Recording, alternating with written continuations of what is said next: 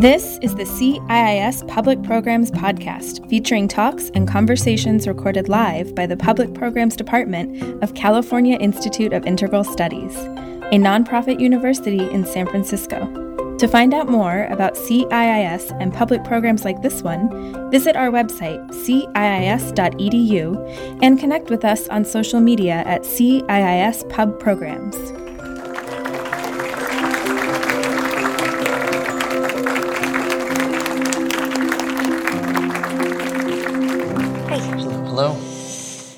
Great. Welcome. I don't know, try not to run into anything. Yeah. Yeah. So I'm just going to jump right into our questions. oh, great. Um, I've read your book, thought it was wonderful. And after reading the book, um, the word that came to mind was intimate for me, um, in that it both clarified internal processes at work in your gender transition, but also linked to our most intimate selves um, in terms of larger social and po- um, political um, linked our most intimate selves to larger social and political processes. You talk a lot about the current political cl- climate that you entered as a white man in the US during Trump's rise and the, cl- the conflicts of MAGA culture with your burgeoning physical expression of your real felt sense of masculinity. As you say on page 17, I'm trying to find a path towards being a good man. I wonder if you could talk a bit about some of the more surprising reactions to the book of some men and the continuous process of gender exploration that you've been experiencing since coming into the realization that you would like to transition at the age of 50. Uh, sure. Uh, um, the transitioning at the age of 50 i don't recommend but if it happens it happens. Uh, and the, uh, the the real issue i think for me uh, transitioning when i did uh, because i'd been this uh, i am but at the time had been this uh, hardcore feminist and I just felt like uh, hashtag Me Too and uh, the Kavanaugh hearings and all of the things that were happening in the culture. It, it felt like a really bad time to become a white guy uh, for me personally, and uh, and and the politics of that are so complex, and so the the real uh, tension I think was uh, trying to figure out how I was going to live in that body in a way that both honored the the the desire uh, to be a man, to always have known I was a man, and to live and enjoy my masculinity and to feel that, and then also to think about uh, each interaction having different political ramifications. So, for example, early on, uh, uh, living as a man, I went to the dog park and I saw a woman be afraid of being a single woman and, and, that those kinds of things that uh, you uh, you're you're not at all thinking about and you realize that you are when you speak it comes in a different way.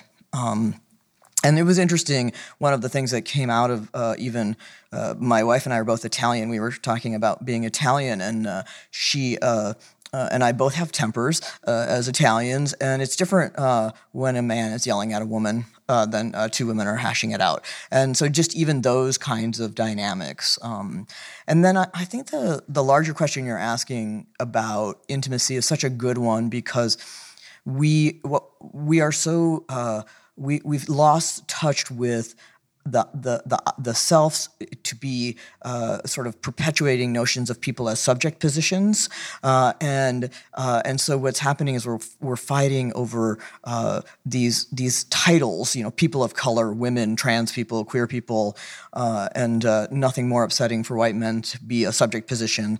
you don't mean all white men, do you? But um, but women and others are used to it, and I think that those subject positions becoming so politicized, uh, we, we've th- what's lost in that is the sense of this of, of this the individual self.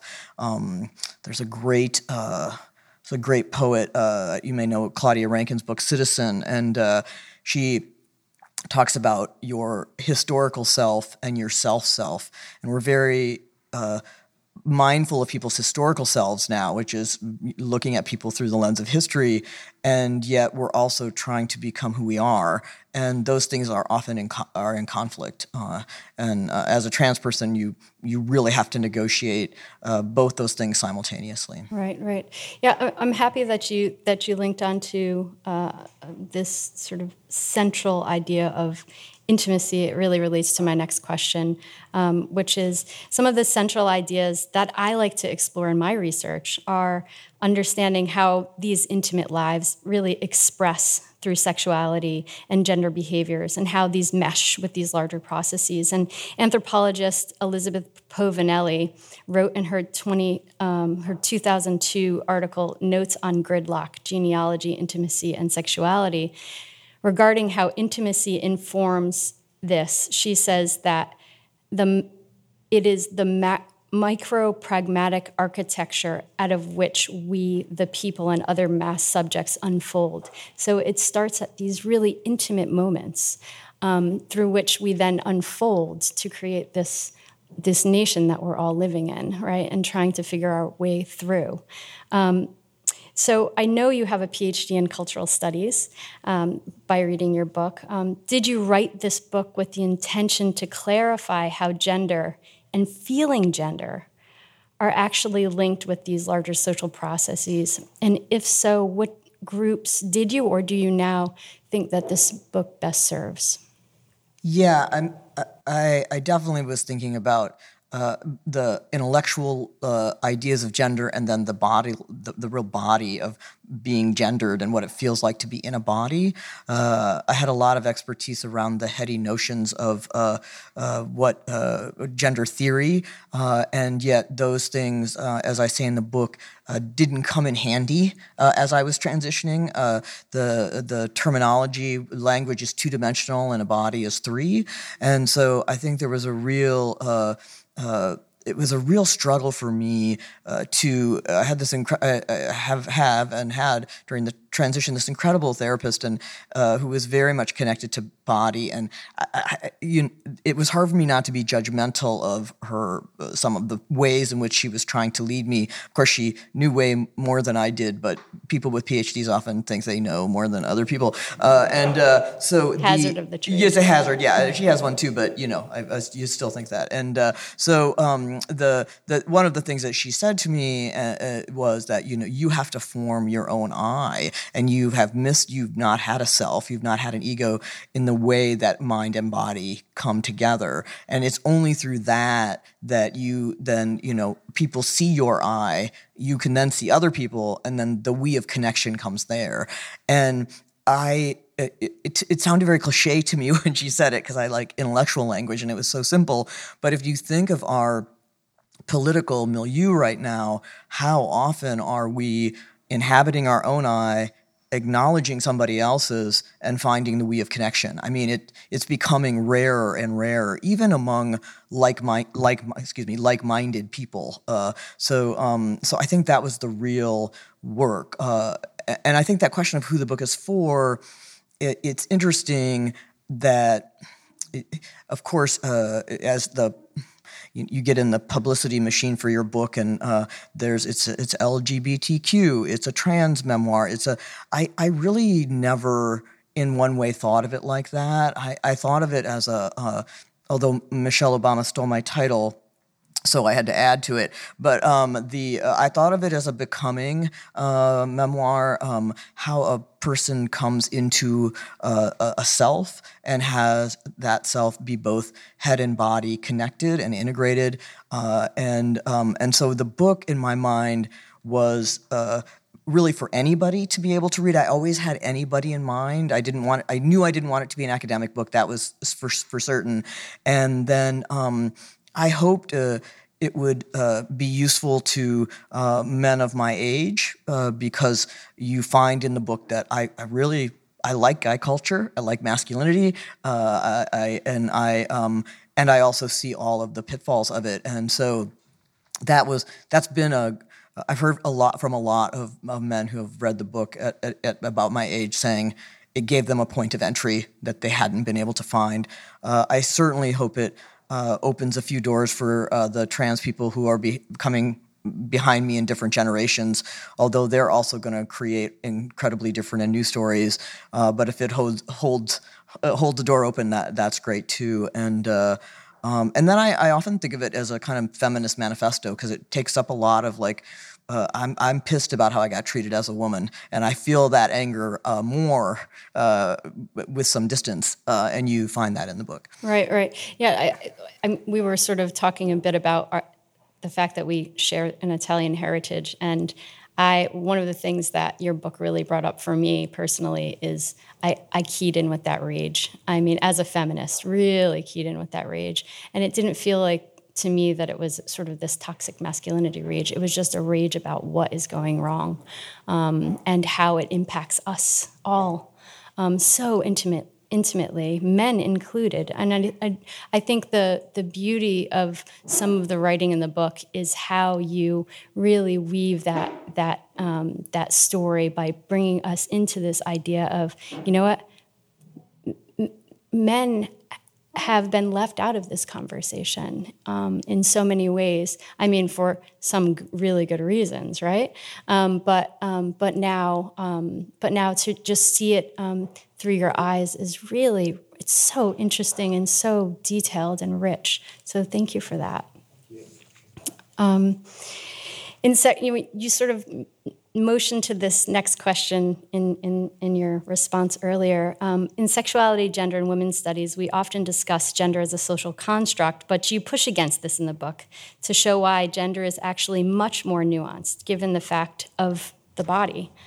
Um, we all must contend with our bodily impulses, attractions, fashioning or showing or covering our bodies in certain ways uh, when interpreting the social meanings and scripts regarding gender. I wonder if you could comment on the ever changing ways that we fashion the body vis a vis gender as well as the changing labels and pronoun choices around gender in the US. This is my job. I, I deal sort of in this area very much and, um, and have to myself um, understand and learn all of the new labels. They, fluid, gender nonconforming, I hear is on, on its way out, non binary on its way in, much more strongly. Um, do you have insights into how we practically navigate this changing landscape of gender in the US, either as allies or those in transition, themselves, others? And how do we avoid shaming and feeling left out when we're sort of not in the exact know? Yeah, yeah. I, I, mean, I'm behind too. Just FYI, like my students are like, no, we don't, we don't say that anymore. So you know, I, am I'm, uh, I'm no trans uh, expert uh, as I've learned. Um, but uh, I, a couple things I want to say about that. One, maybe uh, one to, to, say, I, I don't. I, I think people should find the place where they live and li- be able to live there comfortably. And so uh, I don't I, I don't identify as non-binary, but the people I know who do, that is where they live comfortably. And where what I what I the thing that I've always talked about, the reason I transitioned when I did and and took the risk of it is that I had been I had gone 50 years and I had never felt at ease uh, anywhere. I had uh, not in the right locker room, not in a classroom, not in a, not on the right sports team, and bodies are what allow us to feel at ease. And so I think that in that way, what, however people begin to shape that narrative.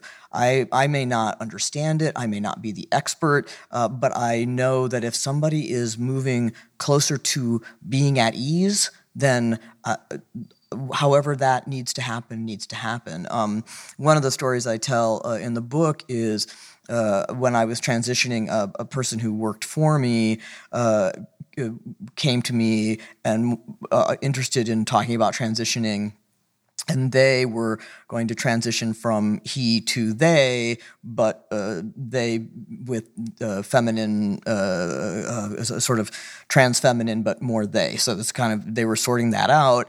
And I say in the book, it was really a complicated moment because I was trying to get to where they were. I wanted to look like them, and they wanted to look like like we were we were trains, uh, you know, g- going 100 miles an hour and passing each other, and yet expected to have everything in common, right? Uh, and uh, and so uh, uh, it was it, it, took a it took a lot of thinking about what we did have in common, and then also uh, letting them find their uh, where they were going to live comfortably. And for them, that was in a in a place that was non-binary, and um, and so I think that.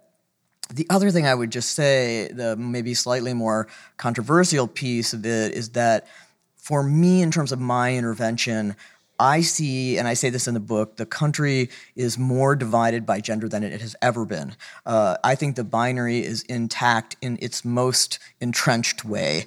Uh, that doesn't that doesn't negate anybody else's way of articulating themselves. It's it's where my intervention. I'm interested in that intervention. I'm interested in why we are, that I started studying feminism in 1991, and in 2020 we're talking about likability of women still, and whether they can be president of the United States. I, I that to me, the gendered nature of the world we're currently living in is kind of where I'm placing myself. So I don't, I don't. Uh, I don't want to try to speak for uh, other ways that people are trying to explore that subject. Right, right, right. No, no, I totally, that's completely fair. Thank you. Um, I found the I, back to the body. I found the explicit linkages um, you make in the book um, between your feeling gender and the body. Um, to be a really fresh contribution, um, not just to sort of transgender experience, sure we can say that, but I think thinking about gender um, in the body and feeling gender. I think that is where so much academic work is going now mm-hmm. uh, as well. Um, as we realize the limits of queer theory, as we l- realize the limits of gender as a social construct. Um, so um, I, I, wonder if you could, um, you know, um, think about sort of why you made the choice to really not talk about um, the common tropes that we often hear around transgender experience, where um, people talk a lot about the dissociation. You are sort of talking about the stitching more um, and the feeling. Um, and, and I thought that that was a really interesting angle. Um, so um, you were talking about your negotiations into feeling from woman to man. Um, can you talk about that process of finding him in the midst of your life um, and any sort of um, examples that come up um, in your internal negotiation among colleagues, friends, your wife, or just even just your um, your conversation between Polly and Carl? Yeah, uh, yeah. One of the things that I make a decision in the book, and uh, they uh, it's called dead naming, and uh, some people do not, you know, want that in in their story. And for me, I lived too long as another person, uh, and also in a marriage, uh, and so there was I had to negotiate that. Uh, I, I, say in the book. Many moments I wanted to just pack a bag and live you know my singular uh, self uh, uh, as a man and have a life that I missed, and yet I had this entire history, and so a lot of the book uh, is na- was navigating that. Um, interestingly, I'm uh, adapting it into a play now, and that I'm learning a lot more about that navigation in this uh, adaptation process of Carl and Polly and how they they have been in dialogue with each other through this.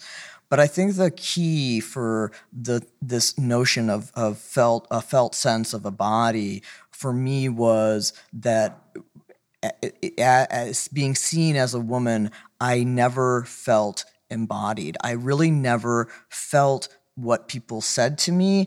And it's it's hard to explain that. It's not that I didn't think my wife loved me. It's that it didn't it didn't register in in in a somatic way. And what started to happen to me was i started to just feel things. And the head and the body were in this kind of conversation. And i found it kind of terrifying. My wife would laugh and say well uh, carl they call that grief. And i'd be like oh that's what it you know what does that feel like? Like i i had thought about it um, but i had not really been able to feel it. And uh, the other uh, the other story I tell in the, in the book is about uh, that I have tattooed myself, trying to kind of tattoo uh, Polly away. And uh, I always said I had, uh, I felt no pain. I had just a, you know, incredible threshold for pain. The minute uh, I started living as a man and went and got a tattoo, I'm, I'm, like sobbing. I was in so much pain. So my body literally started to take in a feeling in a way that it hadn't before. And that's when the idea, that's when I just started to be, as a, as a you know whatever as a PhD in the in the theory of gender, it, it that didn't help me. It didn't help me to understand those things, uh, and so I I really had to negotiate those things, and then figure out uh, where uh, where Polly lived in that body and and what to do with all that experience. And so the book uh, definitely explores uh, a lot of that. yeah. Uh, so um, there there are two sections that I pulled out of of the uh, of the book that that is essentially on this on this topic um, around um, your changing body, fluctuating hormones, you know, really, um, you know, thinking about, you know, how your body needs to interact in this way now, um, in this new way. And um, on page 96, 96, you say, I'm so sentient now. And for the first time in my life, I feel I am in the world. And then page 70, I'm going back because this is the this is the section that really struck me. I mean, I had to put the book down and think about it for a little while. Um, you say, "What is this feeling? I'm learning to wait to feel. Before having my own body, feeling would drown me." All feeling felt the same. Happy was confused with fearful, and pain was confused with relief, and sadness was confused with anger. And so I, I read this and I thought, was this strange for you to write? Um, was this strange for you to write and then reread uh, as a writer? Um, because, you know, a kind of reflection on disembodied experience, even as the hands that you're writing have been your hands for 50 years, right? Um, it's, it's really fascinating, this section to me. Um, so I just wonder um, how do you translate that experience to those ha- who haven't had it before?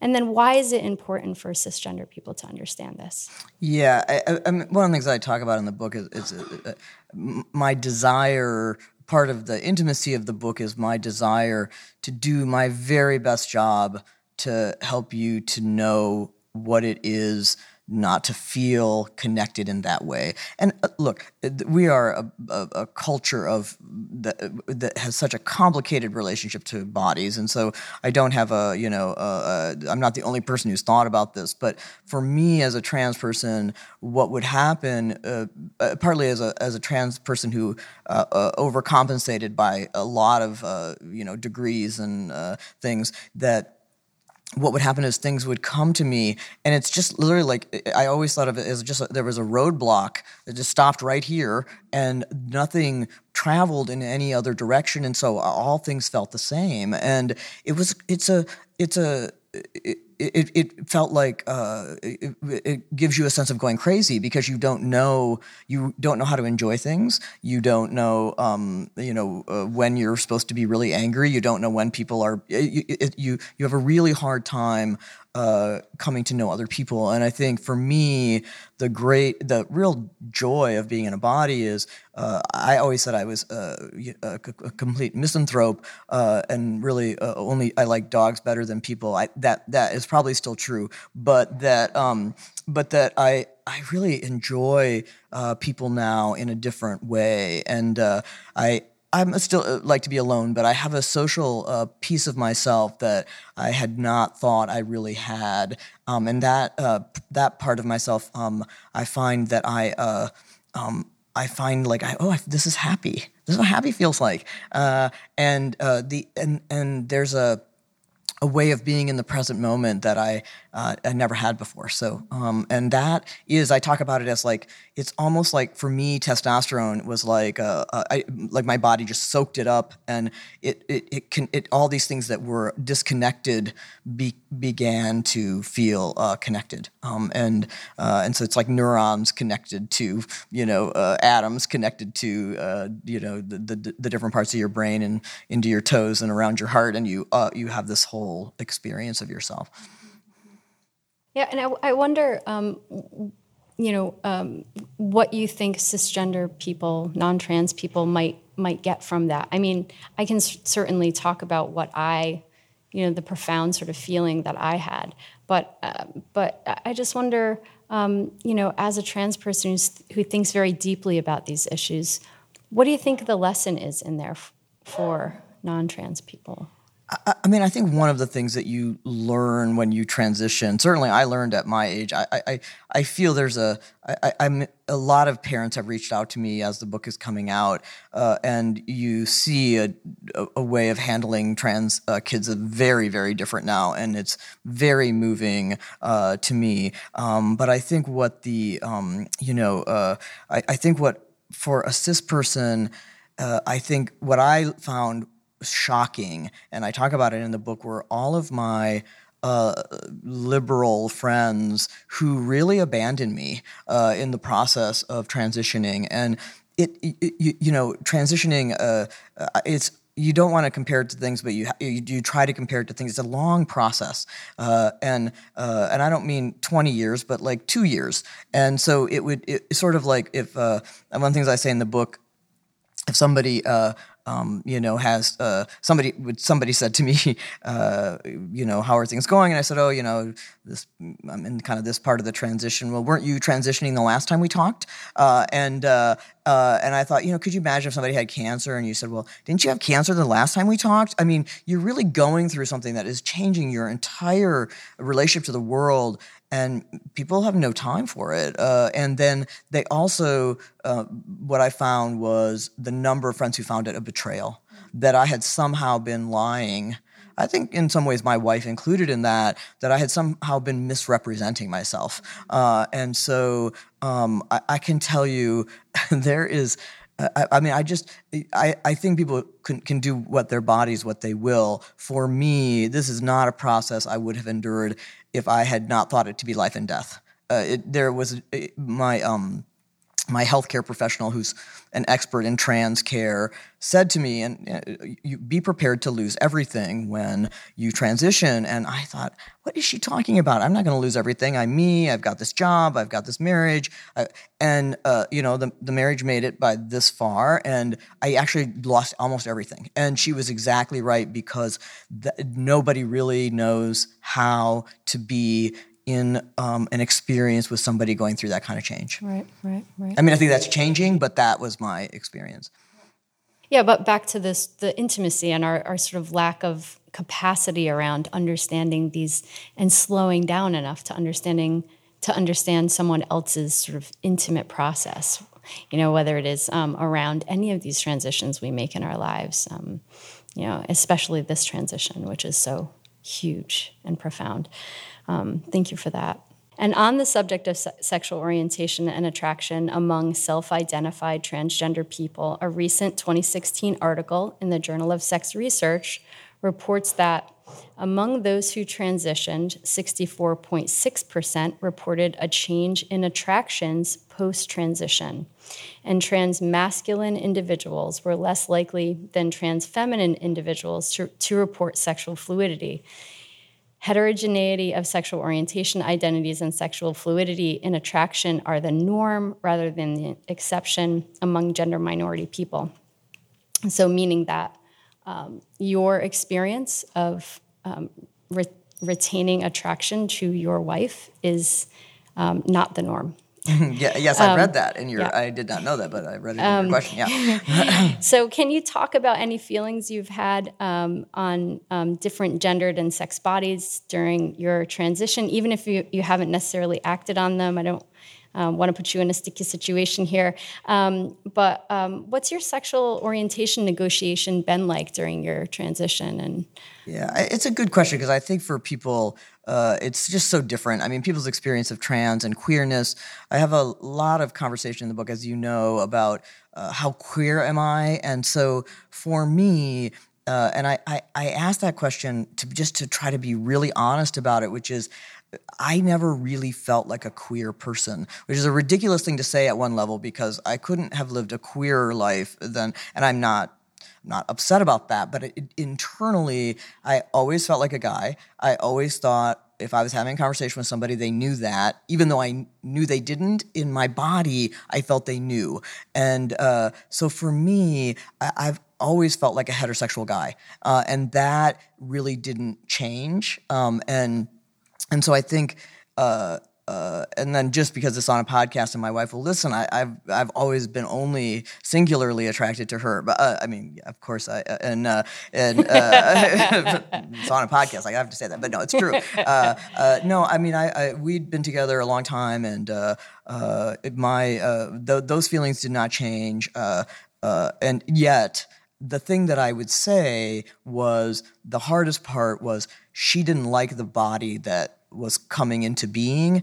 And what i did feel that i if we had not have kind of survived the marriage that it that i was going to miss having somebody feel turned on by this body. That that is what i wanted to feel sexual as me. Uh, and that um, uh, you know, uh, fortunately we made it to that point, but th- that was the, you know, in some ways the rub of like, will we get there? Um, because she'd been a lesbian for 40 years and this was not uh, the the idea of a man in her bed was not in the uh, sort of long-term financial and uh, social plan so um, uh, so yeah so I think that it was more for me of wanting to feel I want I wanted to feel sexy mm-hmm. you know for sure mm-hmm. so it's incredibly important uh, attraction in relationships. Um,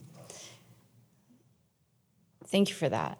Um, that makes complete sense to me, actually. Um, that even if you didn't articulate exactly to yourself or to the world that you know you wanted to transition, but but that your the object of your desire has been consistent as as your sort of masculinity has been consistent, right? Yeah, it's a it's a really hard thing to explain to people because what I would what I realized after, and you you get this in one of the chapters, is all of the discrimination I faced as a woman, and in some ways it was shocking to me because I didn't ever see myself that way, and then when I transitioned, I'm like, oh my god, people have been treating me like a woman for 49, 50 years. You know what are they? And that. Uh, again, I knew it and didn't know it. You know, what I, I, talk a lot in the book about walking parallel lives and knowing things and not knowing things simultaneously, and it's sort of how we survive. And so I knew it and I didn't know it, um, but uh, but I always felt the the kind of basic internal sense of myself has been pretty consistent. Um, so the discussion of you coming into your body, of course, brings up the ongoing negotiations you have with Polly. Um, and I have to say, with all due respect, um, that I only say Polly because you say Polly. Yeah, yeah. I, I, I, it's, a, um, it's, it's, a, it's allowed because it's part of the book. Yeah. Right. um, and on on page twenty five, you talk about the impact of your uh, decision to transition. Um, as a conversation with Lynette, but I really read it as perhaps a conversation also with Polly when you explain doors opened and I fell through. There was no plan, no choosing, just surviving from one moment uh, of the transition to the next. Top surgery, pronoun change, name change, hormones, white man. I never thought about losing her, just finding him.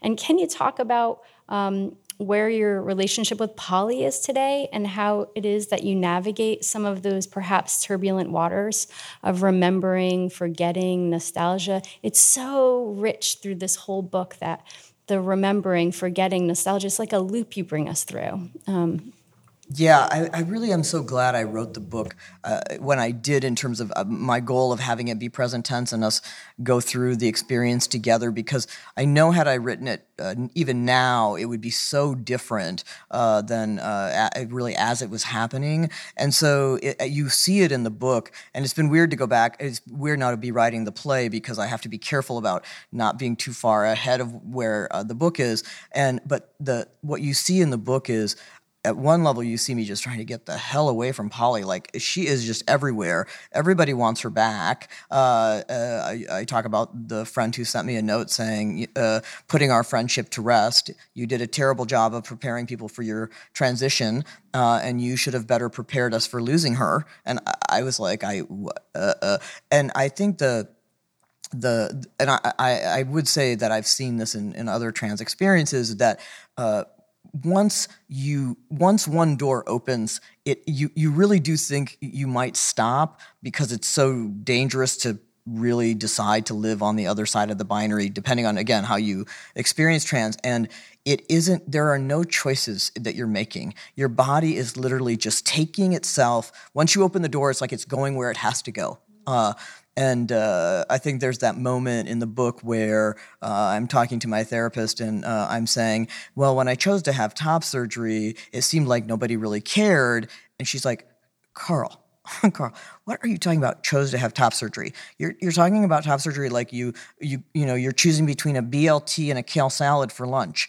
Um, these are th- th- this is not the kind of choice you were making. And um, I sort of knew immediately in my body what she meant. Like it, my body was making choices, but I was not sitting around going, mm, "Should I? Mm, now should I do this?" It's just like I, I, I, was running toward myself you and I compelled. couldn't compelled. I couldn't get to him fast enough. Mm-hmm. Uh, and now, uh, after some time has passed, uh, it's much easier uh, to go back and um, you know be able to talk with my wife about our wedding as a gay couple, and uh, she just had a birthday, and I put together a photo album of past and present, which I couldn't have done, uh, you know, three or four years ago. Uh, and so uh, I think for me, coming to terms with that uh, and feeling very secure in uh, the self that I am has allowed me to say, hey, you, you know, uh, I, I, Polly did some good work. Uh, uh we hung out together for a long time, and uh, she kept me here long enough to have this experience of myself. So I have a lot of respect for her, and I bring her along.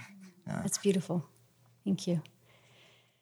Um, in terms of the politics of visibility, um, that re- really frame the entire experience you share in your book as well as the surfing you do between sort of the doubling that comes with finding oneself in a minority or subjugated position. Doubling, you explain, is a survival tactic or how to perform two different versions of oneself depending on context. I wonder if you could read uh, a certain section um, mm-hmm. in the book. Um, uh, where do we want to start? Did you? Uh... I think 90. Okay, let's start. Yeah. Okay, great. I'll read you a little bit. Uh, 90 um, to 103, would you? To 103? Yeah, yeah. I think. Okay, great.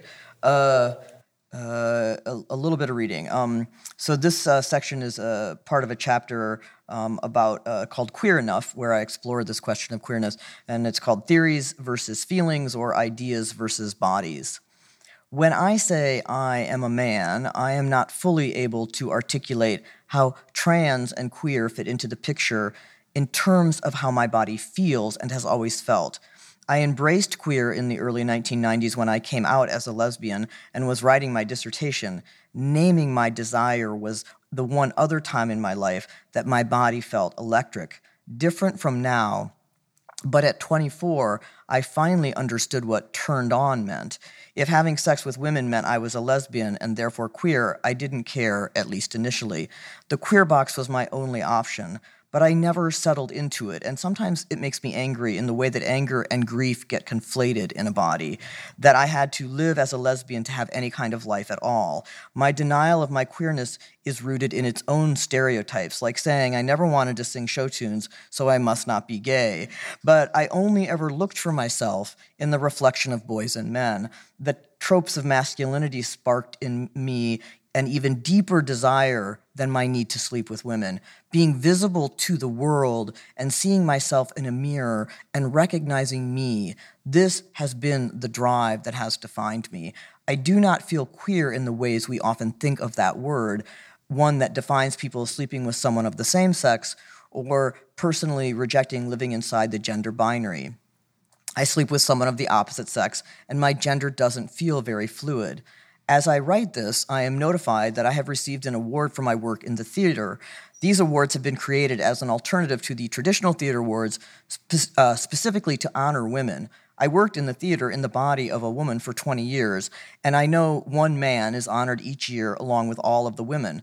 I assume I uh, am being honored as a man, but when I reach out to friends uh, uh I want to uh, invite to the ceremony, every single one of them says, uh, how do you feel about being honored as a woman? This hadn't even occurred to me. Uh, and uh, I write an email to double check, and in it I say I would not be comfortable taking an award away from a woman. They confirm I'm being honored as a man, but my point is, it is easy to conflate trans men with women and trans men with lesbian terms like butch and trans men with people who identify as queer and gender fluid. The award is conferred upon me for my work as a woman. And what could be queerer than honoring a man for what he accomplished as a woman? Uh, I, I, understand that I am queer and trans culturally, I was announced as a girl at birth and lived her life. Now, Alex, my trainer, uh, this chapter actually starts with whether I should tell my trainer that I'm trans or not. So, uh, Alex is my trainer at the gym. Now, Alex, my trainer, assumes I was announced as the second of my mother's three sons. I am living that boy's life. This is queer. I am trying to navigate two truths simultaneously. I have never felt queer, and I have lived a queer life. The idea that my insistence on my maleness reinforces the very gendered boundaries that excluded me for 50 years doesn't diminish for me the need to inhabit a connection to a self, one expressed in maleness and masculinity. I know I am overcompensating now, wanting to make up for lost time, to be a man. I did queer for so long. I can and will march on the streets for queer rights, for the right of all bodies to sit with relaxed shoulders, palms open, and still, as my feet feel the pavement reverberate off the bottom of my sneakers, I can relish my masculinity as a truth that gives me the power to stay alive. I recognize this doubling will take more time to feel and understand. I am still on the run from Polly, but her life and experiences are still with me. Uh, maybe I'll move up just a little for time. Just I'll. Uh, uh, Jack uh, Halberstam, a, a, a, theorist I admire, ha, uh, has been a beacon in the world of queer studies since I started thinking about queerness in theoretical terms 25 years ago. In 2017, he published Trans Asterisk, a queer and quirky account of gender variability. I bought the book immediately and turned the pages in search of a better understanding of the transition I was in the middle of. He, like me, is looking for language that can make sense of his life. His project is to bring trans asterisk into language as a, as a gendered term, even more inclusive than queer. He describes his attraction to the word trans asterisk with the, emph- with the emphasis on the asterisk. Uh, this is a quote from the book. The category takes the prefix for transitivity and couples it with the asterisk that indicates a wild card in internet searches. It's a diacritical mark that poses a question to its prefix and stands in for what exceeds the politics of naming and recognition. I immediately wondered how to pronounce this word, or can it only live in two dimensions on a page for you to know me? Do you have to read about me or can we meet? The asterisk makes me think of Prince when he lived as a symbol.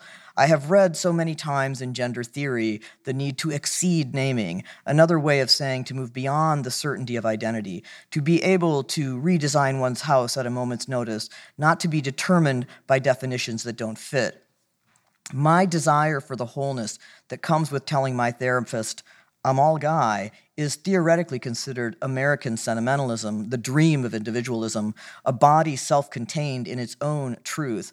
Wholeness is privilege, a privilege I can sometimes access and sometimes cannot. I know wholeness is patriarchy, but for me, it also feels like a part of my own becoming to allow myself this privilege temporarily in a few discrete places like the gym so that I can know parts of myself that haven't gotten proper attention for almost a lifetime.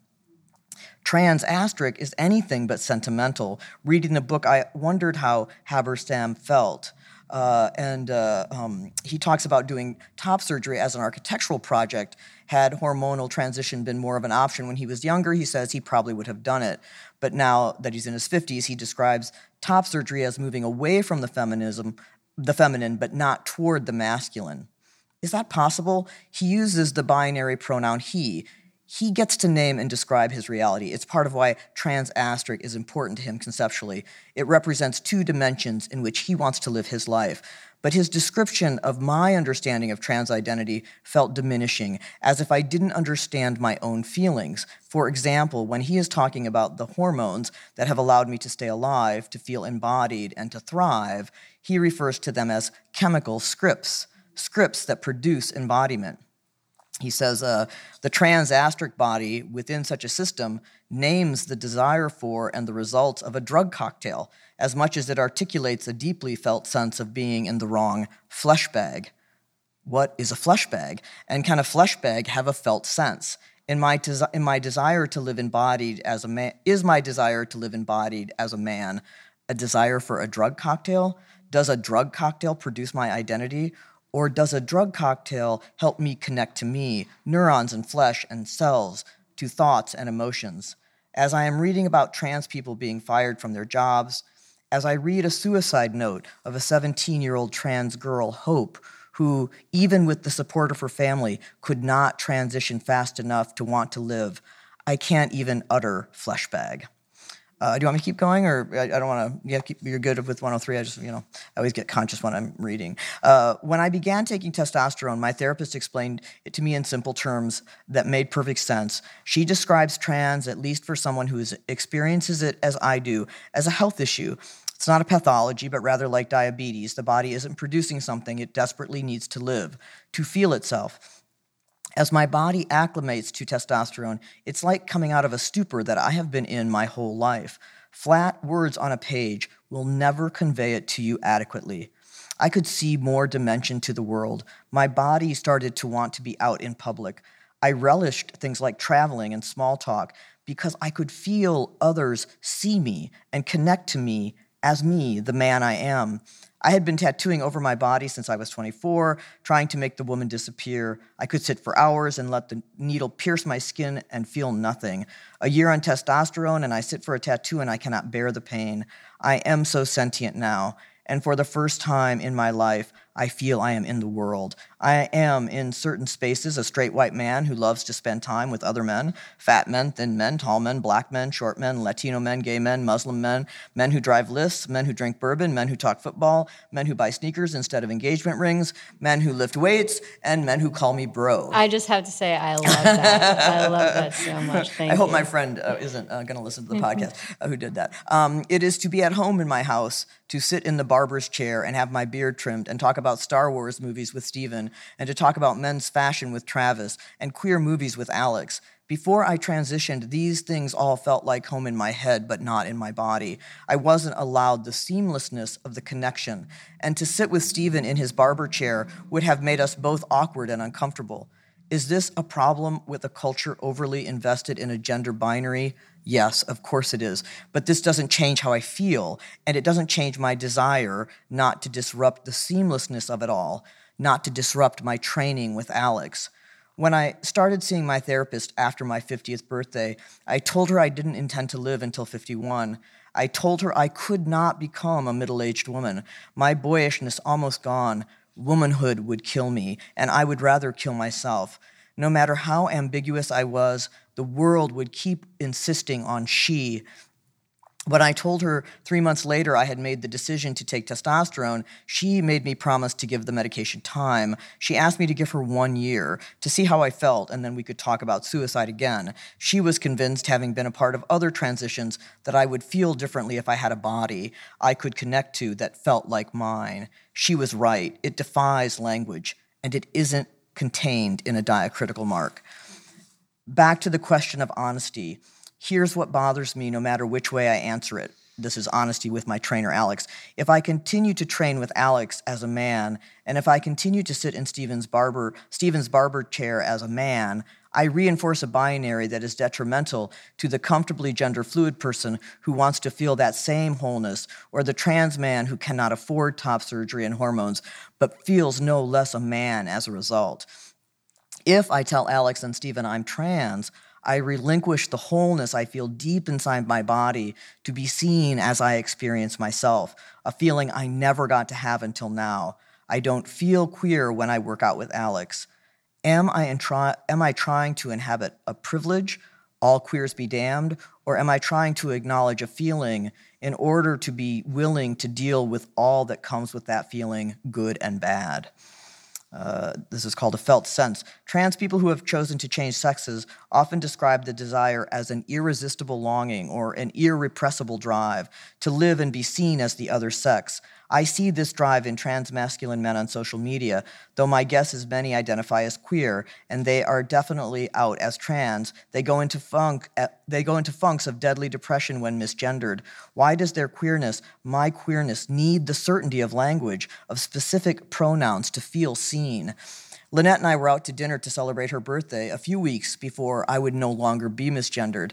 I had a wispy beard and mustache. A lesbian couple sat next to us, struck up a conversation. Have you ladies been here before? What do you recommend? They talked and talked. I, I, I sat quietly frozen at ladies. Can we exchange information? We need more lesbian friends. On the way out of the restaurant, we ran into someone I know professionally who called me by my old name. And then, as we were walking to our car, bundled in winter gear, a man passed us saying, "You ladies have you ladies have fun tonight." By the time I was behind the steering wheel, I didn't want to keep living, and my wife was pissed that her birthday was ruined by my gender trouble. What is the language for this felt sense of always knowing the pronoun she was wrong? Why, as someone who knew in every part of my overeducated brain that gender is not a binary, that we all contain various levels of masculinity and femininity in both our biology and our expression, could I never acculturate to the feeling of being a woman, a butch, a masculine woman, agender, fluid, non binary? I saw an image of a hyper feminized woman on Twitter exclaim, I'm fluid as fuck. I believe her. It is not visible in her photo, but I believe what she says she feels. But why could I never say the word lesbian to describe my relationship? Why could I not allow a thread of women's clothing to touch my skin for the last 25 years until I felt old enough to say no more? Why could this body not roll with anything the culture had to offer until it rolled into manhood without a stutter or a stumble? What is this experience called? Is it a felt sense of knowing? Is a felt sense of knowing spiritual? Or do we not yet understand enough about how bodies and gender and identity work? Maybe end there? Yeah, yeah. Thank you. Uh, yeah, just our hour. So I, I just want to sort of end end on this idea of masculinity. I mean, you really, you know, the book was so. For, for me as a feminist, I, I, I read the book and there were places that I was sort of annotating masculine, you know, masculine fetish. He's a fetishist. He's a fetishist. yeah. yeah. um, but it's, you know, I think that the reaction I was having is um, is uh, you know, kind of an overplayed reaction, right? Because we don't know enough about masculinity. And I and I felt like you were letting so many of us who don't think about masculinity in the way that you have for so many years into a secret code, really into into the world of masculinity. And I think when we first spoke on the phone, um, and you said uh, that so many men who are your age were reaching out to you, really keying into what you were writing in here. Um, I just think, you know, do you have any insights into where masculinity is going? It's it's fraught. It's it's a huge, thorny question right now. Um, in our culture, it's probably the biggest question right now. Uh, what is it to be a good man? What is it to be a man in this culture now? Yeah, I mean, again, I think that uh, I think men are feeling what uh, other uh, uh, groups who have who've been identified as you know black or gay or trans are feeling in that uh, you know I, I, I saw a, a, man on a white man on Twitter say you, you can't talk about all white men. Well, we say people of color all the time. We say women all the time. Uh, but this doubling that men are now having to do is really, uh, um, I, I, really think is part of why the uh, country is is so fraught. And so what I, I guess I feel like.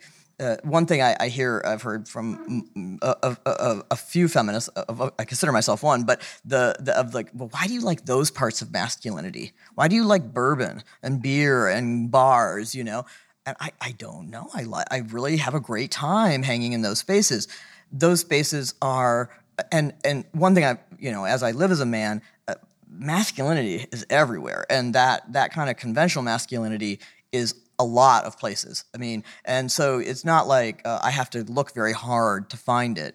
The question about it is, of course, uh, when it turns toxic, how dangerous it is, and uh, and and so I think what uh, I, am hoping to do in part in my work. I'm, to, I'm, do, I'm teaching uh, a course at Princeton right now on fellowship um, called Ruled by Conviction Confronting Narratives of White Masculinity.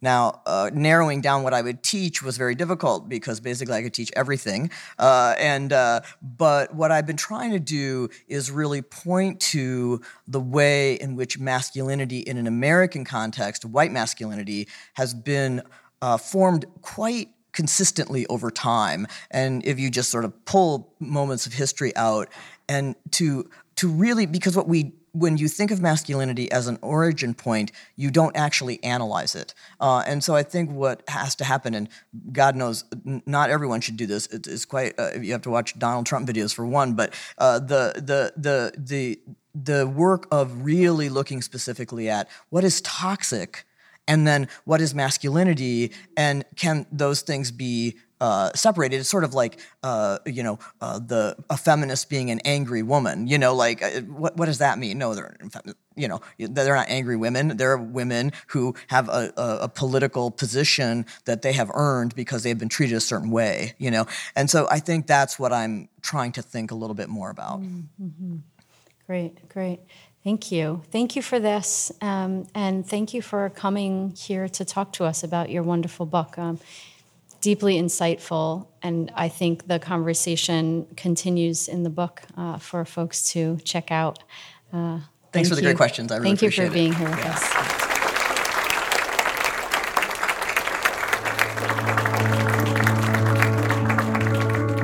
Thank you for listening to the CIIS Public Programs Podcast. Our talks and conversations are presented live in San Francisco, California. Podcast production is supervised by Kirsten Van Cleef at CIIS Public Programs. Audio production is supervised by Lyle Barrere at Desired Effect. The CIIS Public Programs team includes Kyle DeMedio, Alex Elliott, Emlyn Guinea, Jason MacArthur, and Patty Fort. If you liked what you heard, please subscribe wherever you find podcasts. Visit our website, ciis.edu, and connect with us on social media at CIIS Pub Programs.